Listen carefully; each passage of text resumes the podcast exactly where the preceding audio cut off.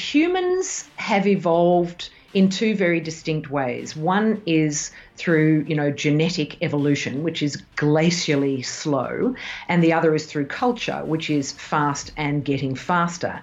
And the two are now fundamentally in mismatch. So the brain that you and I are walking around with is essentially identical to the brain that our 80,000 year old ancestors were walking around with.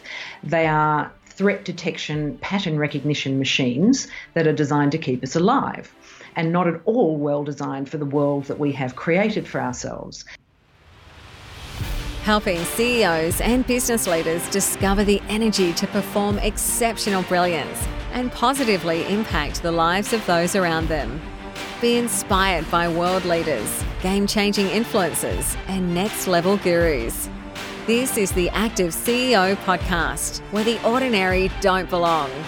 And now, your host, CEO and founder of Energy to Perform, international speaker and leadership performance coach, Craig Johns.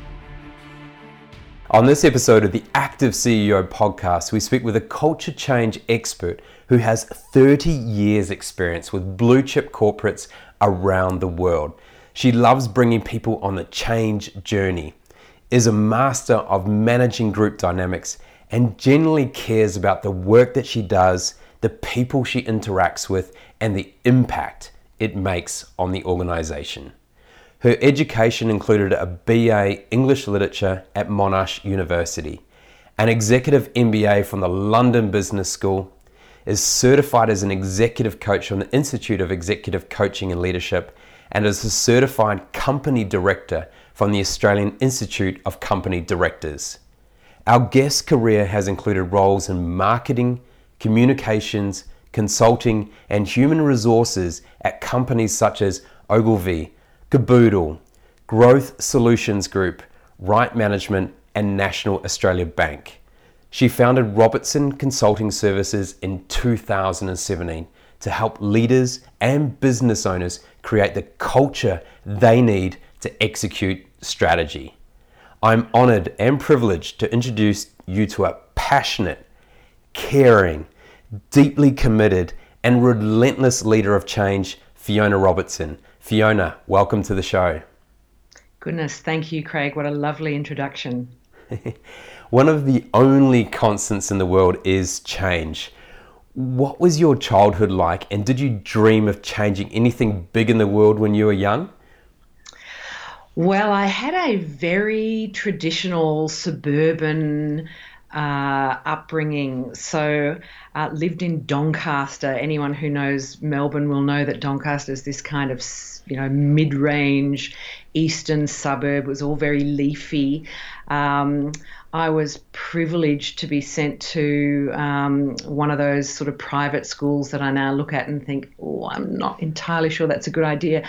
But um, my parents were very passionate about education, and uh, so I had a lovely upbringing in many respects. It was a little turbulent um, kind of midway through because my parents divorced in you know somewhat um, difficult circumstances, and so my earliest experiences of, of change was really of that experience, I guess, and you know leaving the what had been up until that point the family home and you know stayed with my grandmother for a while with my mum and my brother and sister. And then we settled um, in doncaster and that was actually really lovely because that was a, a, beautiful place to be and it felt very safe and secure. So, in many respects, I had this idyllic childhood. But yeah, that one kind of formative experience of change. And did that kind of affect you at school, or were you just able to continue as the same same child at school, doing you know doing her work at school and being involved with the social aspects with your friends? Yeah, I, I was able to continue on at school. Um, school was kind of the constant through that uh, that couple of years of turbulence. Um, but it's interesting. I, I think about school in a funny kind of way because whilst I loved the learning aspect of it, I always felt a little bit um, separate somehow. Uh, so I used to kind of observe it um, and think how interesting it was, how you know classes were held and the teachers behaved in particular ways, and gosh, look at the way that group of students is um, behaving, and it was really quite quite strange. I felt like I was sort of watching some kind of experiment rather than participating in it, um, and I think from just a really early age, I've just been so fascinated by you know the human animal and why we do what we do that I've always felt like a bit of an anthropologist even as a child. So, so obviously, from that observant sort of point of view, but were you also finding yourself in leadership positions during those school years? Um, only in a very small way. So I, I, I kind of didn't want to participate too much in the official side of school. I kind of prided myself on being a bit low rule following and a bit of a, you know, not a real maverick. I wasn't the kid who got the tattoos or, you know, pierced their tongue when they were 12 or any of that stuff. But I just kind of held myself a little bit apart.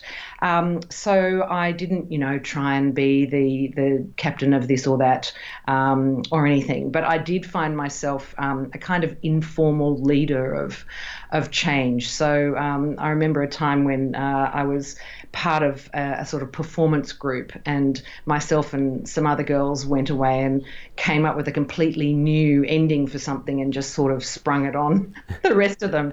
Um, and in the end, they decided to keep it, but it was all a bit, you know, under the surface and not through official channels, which I really quite enjoyed, I must say. so, what was the catalyst behind doing a BA of English Literature at Monash University? Well, I would love to tell you that that was carefully planned and, you know, it so wasn't. Um, I basically was one of those kids. I was quite a good, uh, I was great with words, always writing, and, um, you know, people who know me well enough will tell you that I can speak under wet concrete, basically. But I was good at, um, so the, the kind of, um, uh, humanities type subjects and, and less interested in sciences. So when it came time to decide what to do at university, I didn't honestly have a clue. Um, and I thought, well, look, an arts degree seems like, you know, the kind of thing you do while you're figuring out what you really want to be when you grow up. So I took myself off to Monash and started doing um, courses in English literature. And so I majored in, in in English, but um, kept trying to find minors that I was interested in. And so I dabbled in sociology, even took economics, which people who know my history with numbers would just chortle at the mere thought of. Um, but yeah, so I really just did it because I didn't know what else to do. Um, but along the way, it just completely ignited my love of language and my fascination with, you know, the human condition and with communication of all kinds. So, talking about communication, what was your first job, whether mm-hmm. it be at high school or whether it be after university or during university, and how did you find yourself in that role? Well, I did um, little bits and pieces of retail and waitressing and so on, but my first kind of real job, um, I was so thrilled with, I must confess, because uh, it was in the publicity department of the Melbourne Theatre Company. Uh, and this came about because I was doing a bit of performing at uh, university and um, just inadvertently um, kind of fell into this role. And it was just heaven on a stick because I was involved in theatre, which I loved, not not as a performer, but um, behind the scenes, and it was an opportunity to use um, and hone some communication skills. So I got to learn how the media worked, and um, yeah, it was a fascinating, uh, fun time early in my career. Brilliant. So moving on from there, you went to the UK during the 1990s and worked at Ogilvy which must have provided some great learning experiences. What did you enjoy most about working for Ogilvy and halfway across the world? Yeah, I absolutely loved that time. Um, eight years in London was a was a an, enough to feel like it was home uh, during that period, and working for Ogilvy was also fascinating. So um, Ogilvy is part of the WPP, or was at the time part of the WPP group, which is one of the largest um, communications kind of conglomerates, uh, and uh, working in the public relations uh, consulting firm, um, I started off doing um, interesting consumer marketing campaigns with things like Bulgari jewelry and Ray-Ban sunglasses, and quickly moved into um, sort of issues management and corporate communications. One of my largest clients in uh, that period was IBM, their Europe, Middle East, and Africa um, region, uh, so so-called EMEA region, and their head office was in Paris. So I spent a lot of my time traveling through the the Channel, as it's known, uh, the Channel Tunnel between Paris and London, which sounds terribly glamorous, but um, anyone who knows Paris uh, uh, the office of IBM was in a place called La Défense, which is um, not a glamorous part of Paris at all. Uh, so it was nowhere near as glamorous as it sounds. But what was fascinating about it was that I was um, responsible for coordinating a 35 country um, region. And what that exposed me to was the extraordinary similarities between humans, but also the fundamental differences between the different cultures, you know, large C cultures um, of, of the different nationalities. And so I learned a lot about um, the fact that that we all look at the world through our own unique lens, um, and also that innate tension between attempting to coordinate something from the center and the view that you get from the center of some kind of network versus the view that you get when you're in the field of some kind of network. And the tensions between those two were completely fascinating and I think really helped ignite my passion uh, around culture, you know, large C and small c. So, working across borders there, what was the best piece of advice you were given from someone you worked with during that time? What a fantastic question. Um, it really had to do with with the point I just made that everyone looks through their own lens at the world. And so I think if I could really crystallize the advice, it was meet people where they are. So, really attempt to see the world through their eyes, listen intently to what is said and, and not said, and try to imagine yourself uh, dealing with the pressures that, that whoever it is you're speaking with is dealing with on a day to day basis because everybody has them. Oh, I like that piece of advice. Very, very good. Talking about working with you know people, you, you did a lot of work around marketing intelligence, uh, which has been quite a key component of some of your career. What are the key marketing metrics you see as really important for businesses as we head into the 2020s? Yeah, um, it, it's meet them where they are, I guess, a version of that, uh, because um, what the customer thinks is is genuinely everything. Um, the pace of change now is accelerating, you know, so quickly uh, our ability to predict the future is becoming less and less. Uh, we, we have a less and less opportunity to do that with any form of accuracy. So we just have to listen intently to our customers, figure out what job they're trying to do. Um, I remember once uh, somebody told me, you know, when you have a hammer, every problem looks like a nail. So if you're if you're selling um, hammers, uh, you think all people want to use them for is to hammer in a nail. But if you want to hammer in a nail, you could do that with a number of different things. And so you may not be competing with other hammers. You may be competing with I don't know. I'm making this up now, but maybe a piece of brick. Who knows? The point is understand what the customer is trying to achieve and help them achieve it, whatever that might be. Mm. So we're gonna we're gonna move into the culture aspect aspects now, and culture is a word mentioned so often now in discussions relating to organizational or CEO performance. What characteristics do you feel you have which have allowed you to be an effective leader of cultural change? So, I think some of those early experiences in my career did help because being able to see the kind of macro side of culture through the different nationalities allowed me then to observe more keenly the micro differences in culture if you're inside an organization, if you're looking at the, marketing guys versus the sales guys versus the finance guys or the technology guys or whoever. They're all their own little tribe. And some of them have very distinct characteristics. And being able to observe that um, I think gave me a kind of um, yeah, it was just a I don't know superpower or something. I, I, it was just an obsession with how humans interact that that became more and more finely honed over over my years of experience.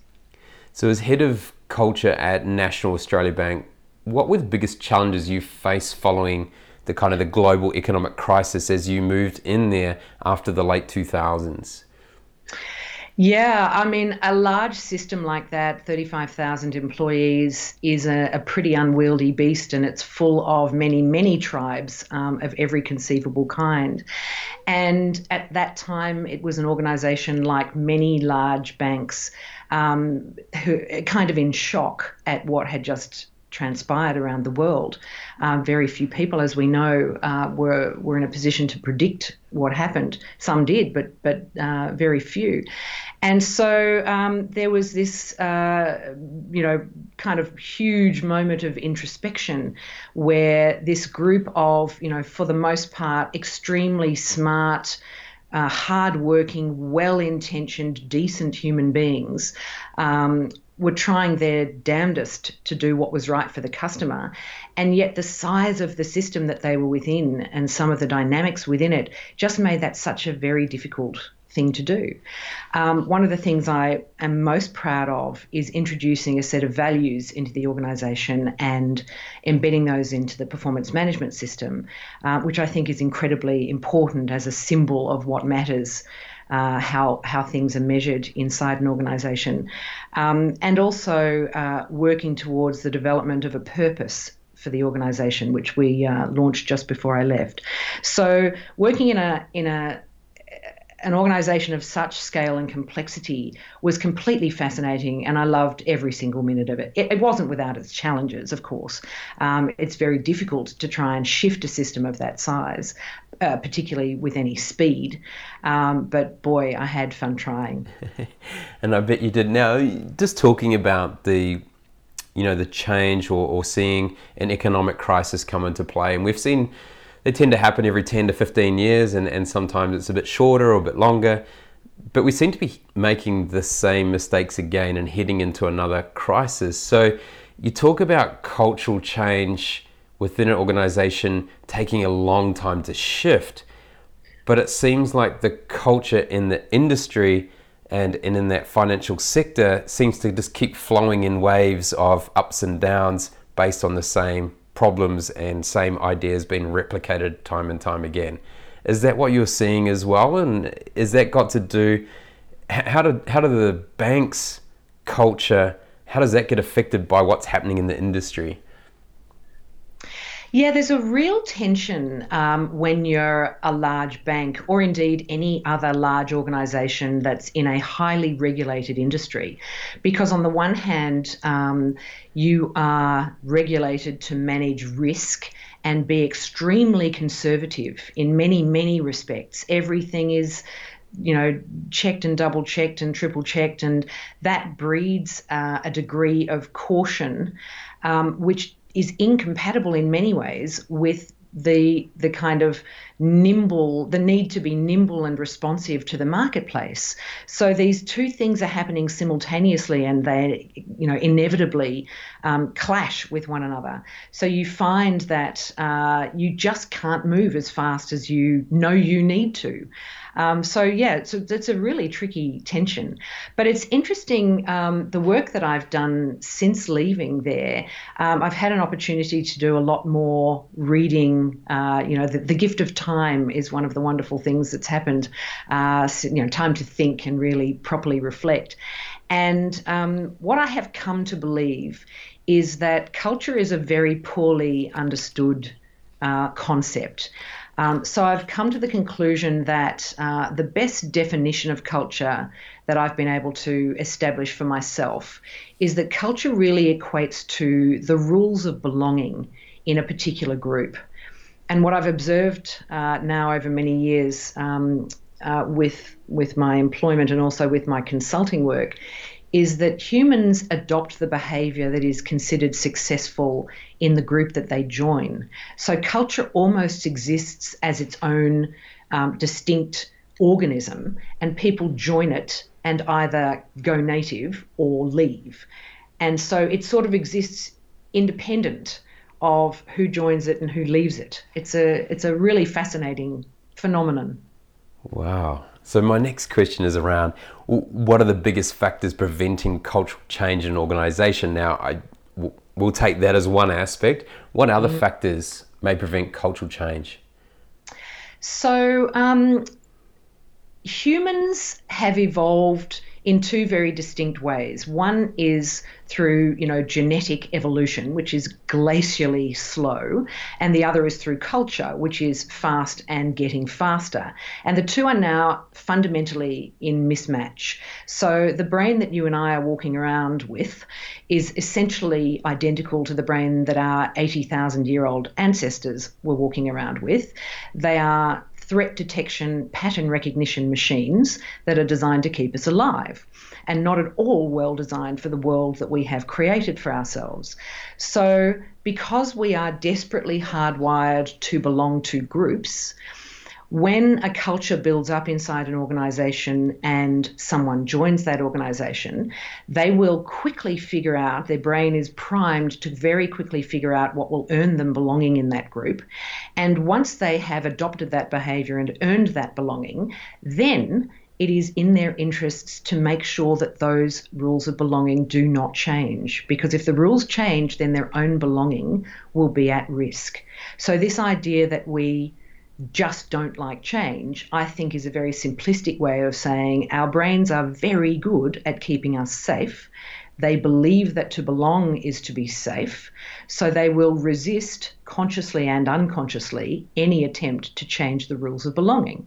So, culture is the rules of belonging. So, when you try and change it, people behave as though they are being threatened.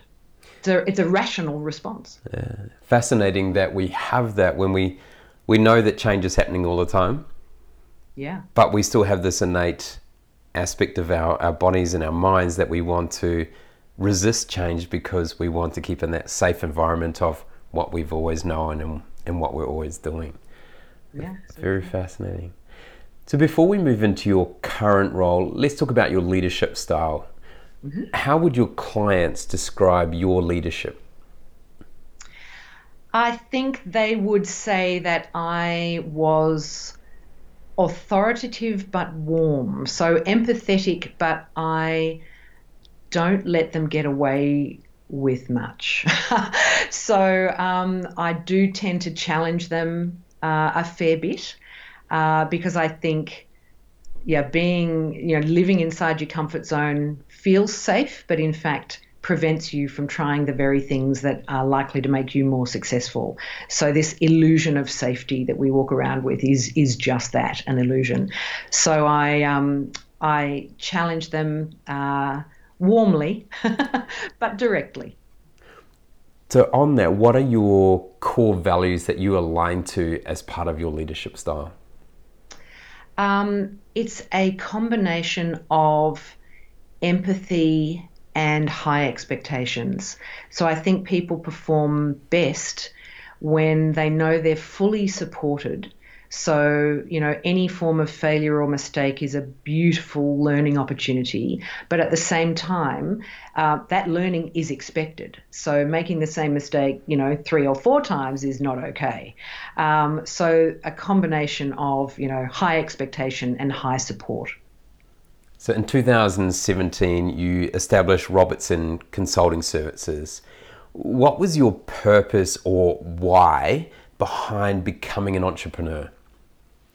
So it was always something that I had planned to do. In fact, I probably put it off way too long, um, which is very often the case when you look back on your life. You just wish you'd done things sooner. Um, it was always an opportunity to help more people um, across a variety of different industries. So I work across a number of different industries, and I particularly enjoy helping. Uh, people who have either been promoted into their most senior role so far in their career and are um, needing that little bit of additional support to, to lift their level of work and lead as effectively as possible, whilst taking care of themselves because you know overwhelm and burnout are so um, so much more common today uh, than they were even five or ten years ago.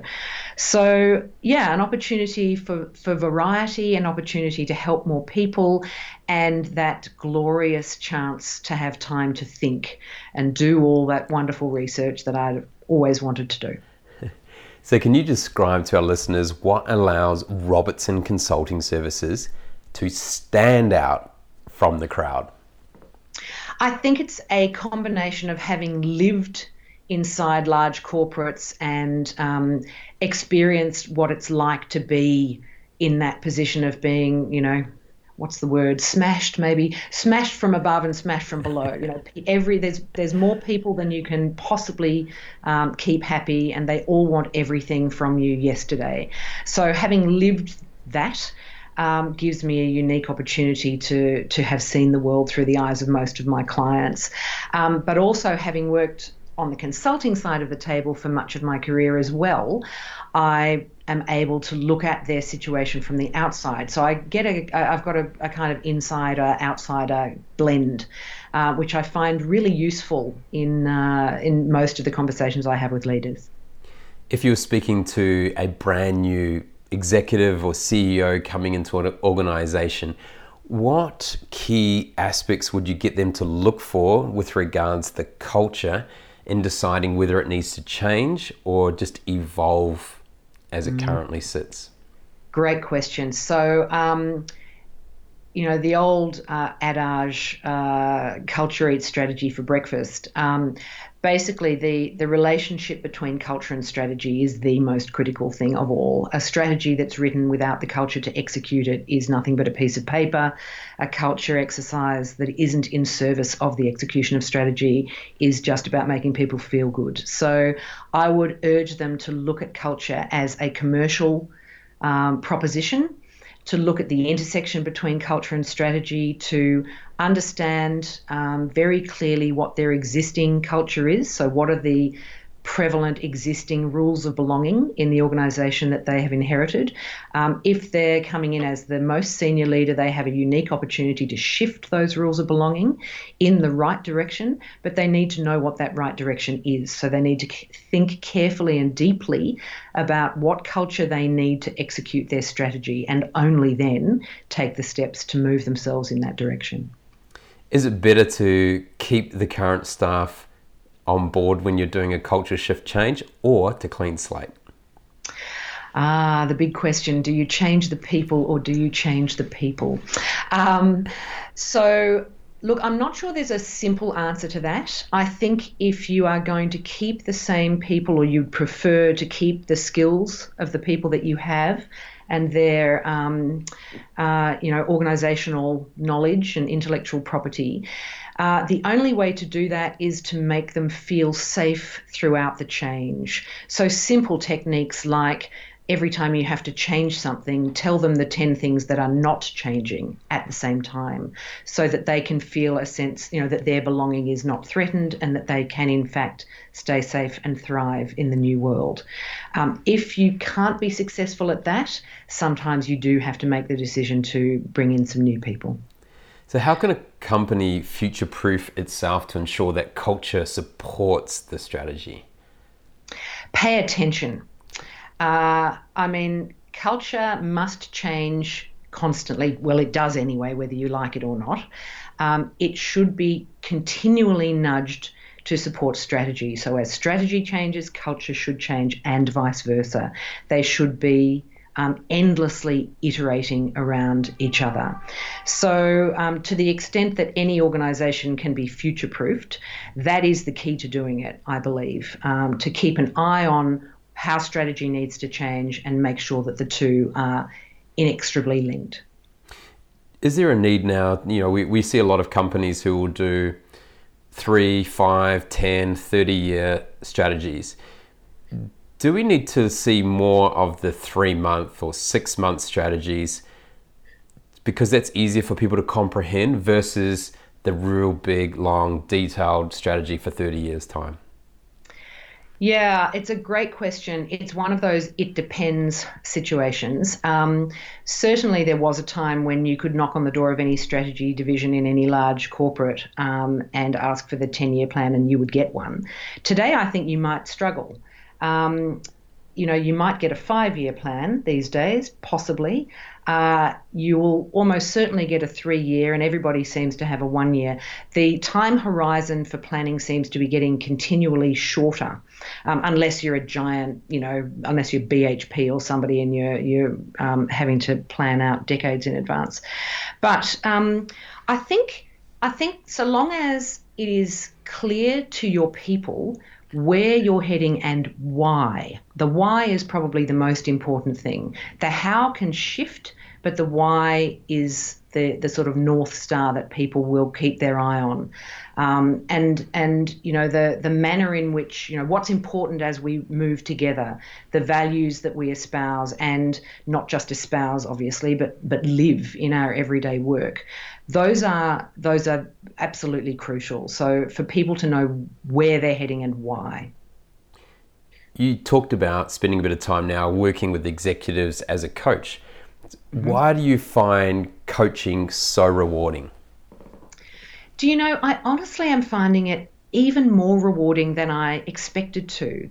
I think um, when you're in role and you're so frantically busy and you have very little time to genuinely reflect, if someone is able to give you a way of thinking about a problem, a new mental model, a framework, just just some hints and tips, and they're practical enough that you can apply them, you can then go away from that session, uh, try them out, and then come back to the next one and reflect on what worked and what didn't.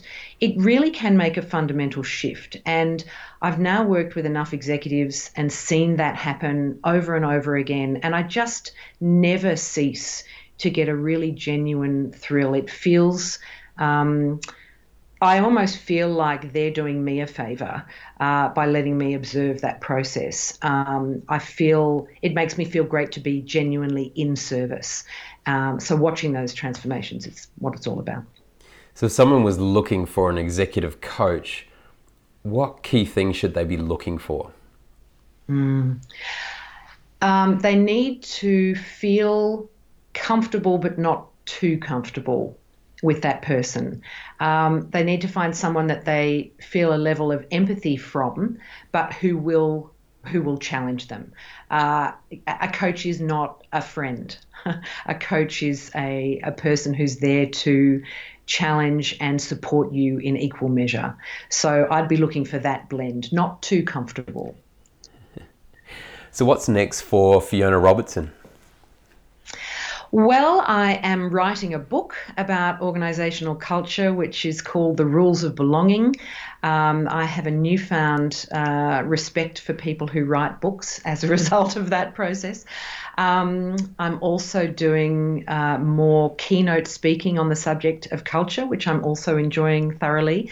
And alongside the work with individual executives, doing more work with teams around looking at the, the team culture, um, particularly if they're working inside a larger whole.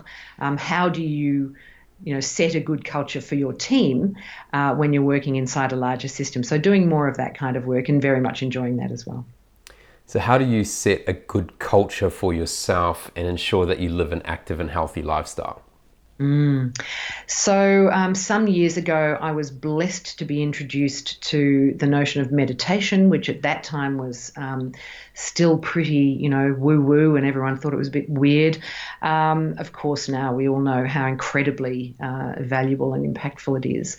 Um, in more recent years, I have embraced uh, exercise in a way that I never did in my early life. Um, so, take myself off to the gym and do yoga, um, something that I thoroughly enjoy doing with my young adult daughter.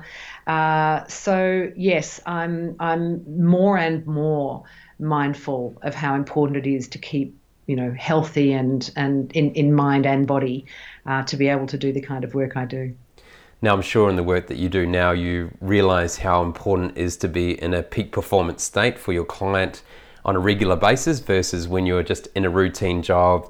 You know, you sort of go through the motions every day to a certain extent, obviously doing exciting stuff. But how, what habits or routines now allow you to ensure that when you turn up, you actually really show up in that peak performance state? Yeah, that's the thing about being a coach or uh, an advisor of any kind. You've got to be on your A game every minute uh, when you're supporting a client. Um, I take sleep a lot more seriously than I used to. Um, I absolutely religiously meditate on the morning of um, a client engagement. Um, I take notice of what I eat. Um, I'm not great with that, but I'm um, better, you know, in the day before a client engagement than I am at, on other days. Um, and yeah, just maintain the the uh, exercise schedule. We all know smart people have great answers, but the best people ask great questions. When was the last time you did something for the first time? It was actually quite recently. Um, I tried weightlifting for the first time, and I'm, I'm kind of chuckling about that because um, if your listeners could see me, they would know that I am not a weightlifter. Let's just put it that way. Um, and so there I was in the gym, you know, lying back on one of those padded bench and, benches with a, a, bit of metal above my nose, thinking, "Wow, I hope I don't drop this on myself or others." Um, and I found it remarkably uh, interesting. Um, I think the the it appeals to my sense of efficiency that I can do, you know, 30 reps of lifting a thing. It'll take me exactly the same amount of time, and I can very slowly add weight to it and see how I'm going. Um, so it's something I never thought in a million years that I would do, but now I love it. Brilliant. What is the one question that you would love to solve? Um, I'm obsessed with this idea of belonging and how fundamental a human need it is. And so I find it incredibly frustrating when I see the kind of us and them thinking that the human race seems to be so adept at. And uh, at the moment, it seems to be so prevalent in the world. Um, my personal view is there there is no them. There is only us. And I would dearly love you know the world to, to recognize um, how ridiculous it is to put these artificial barriers between us. Um, I have no idea uh, how to solve that particular problem except to just chip away at it every day in the work that I do. But um, if I could solve that, I think the world would be a much better place. At Active CEO, we are passionate about making a difference in people's lives. So we like to leave our listeners with a call to action. What is one piece of advice or call to action you would like to share with our listeners? I think um, you have to notice before you can choose. So, if you want to change something in your life, you have to notice what you're doing now before you can decide to make something different. If you just live in this world of constant activity and never take a moment to pause and reflect, you simply are not going to notice what's even happening now, and therefore you won't be able to choose to change it. Fiona, it's been uh, a real pleasure speaking with you today, and I'm sure our listeners would love to learn a lot more about what you do and what would be the best way for people to connect with you. So you can find me on LinkedIn, uh, Fiona Robertson. Also, my website is fionarobertson.com. Um, people can sign up there if they're interested in getting uh, my newsletter, email um, that goes out every three weeks or so. Uh, that's probably the simplest way. Brilliant. Fiona, I've loved speaking with you today. I enjoyed the fascinating insight of having this little bit of rebellion to you when you're at school, but being the quiet observer that kind of look back and trying to figure out why things happen and why people worked in the way they did, to seeing you start to grasp that you wanted to be involved with people and you know starting off in communication and getting those real insights of living overseas and seeing people through a different lens. And I think that's so, so important. We see so many people that stay in their own environment, their own town, their, their home country, and their perspective on the world is, is sheltered a lot from what really happens out there. And so for you to get the opportunity um, in your earlier years to go through that, working in different countries, different people, different backgrounds, that diversity, I think has really set you up for the work that you're able to do in cultural change. And, and now, as a coach and, and person that's speaking as an expert in the area of culture, I really liked it when you talked about the gift of time and making sure that you understand that you need time for things to happen, but really grasp that, that concept there. And ensuring that people are patient. You know, too often we're quick to react. But when it comes to culture, we do have to be patient because we do need to understand the dynamics of what, what's going on. You talked about tribes. Now, a company is generally not one tribe, there are multiple tribes going on. And it's like living in Australia with eight states and a federal government and everyone having their own ways of thinking and things that they do. So I really like that as well. And so thank you very much for the work that you do for organizations and for people to help them change and to change relatively smoothly in this chaotic world of consistent change. Thank you very much for your time today, and we look forward to seeing the incredible work continuing in the future. It's been a great pleasure, Craig. Thanks so much.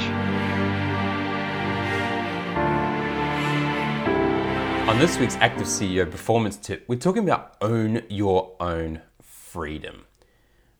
Are you content with how you are living your life or the way you might be living someone else's life? It's important that you find the passion, happiness, and direction in your life.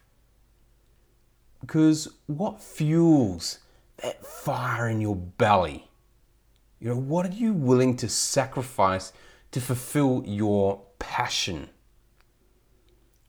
What allows you to feel content and fall asleep at ease? You know, what is your purpose and direction in life?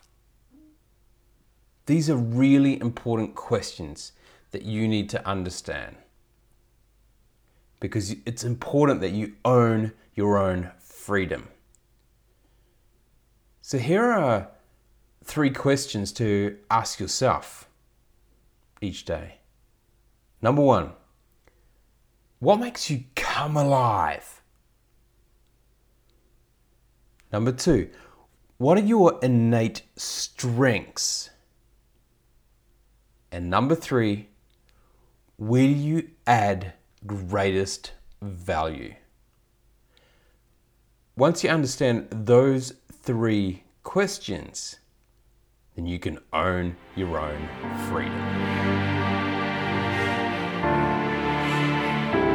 Thank you for listening to a beautiful conversation with Fiona Robertson. Culture is the rules of belonging on the Active CEO podcast. What is your unique reality in the past, now, and in the future? You're in control of your own narrative. You get to write the story on your life there are so many people who are living someone else's life or reality, whether that be on social media. Everyone seems to have an incredibly amazing or absolutely terrible life. Most of the time, it's a, an authentic life. What is your uniqueness, your unique self? Because we all have these amazing stories things we can learn from, teach other people, and improve the way we react or behave in similar situations in the future. You own your own stories. No one else has lived them. They are unique to you. So take full grasp and ownership of those unique stories. So, question for you What is your unique reality in the past? What story are you living now? And what is your future vision? Three questions I would like you to ask yourself today. Number one, am I living my own life or someone else's life? Number two, am I content with the past or is it holding you back?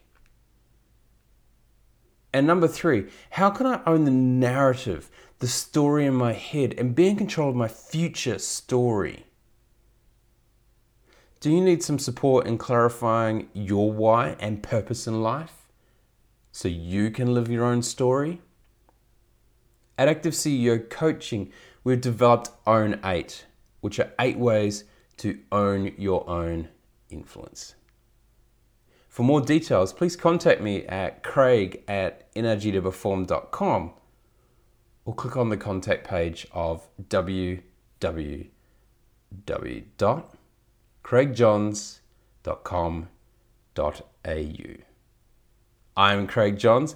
This is the Active CEO podcast where ordinary don't belong.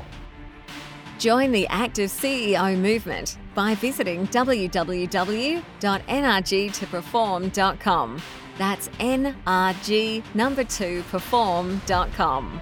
Share this podcast on LinkedIn and be sure to tag in NRG to perform. Leave a review on iTunes. Drop us a line with your feedback and questions and connect with us on the NRG to Perform Facebook and Instagram pages. Be sure to check out the next Active CEO podcast, where the ordinary don't belong.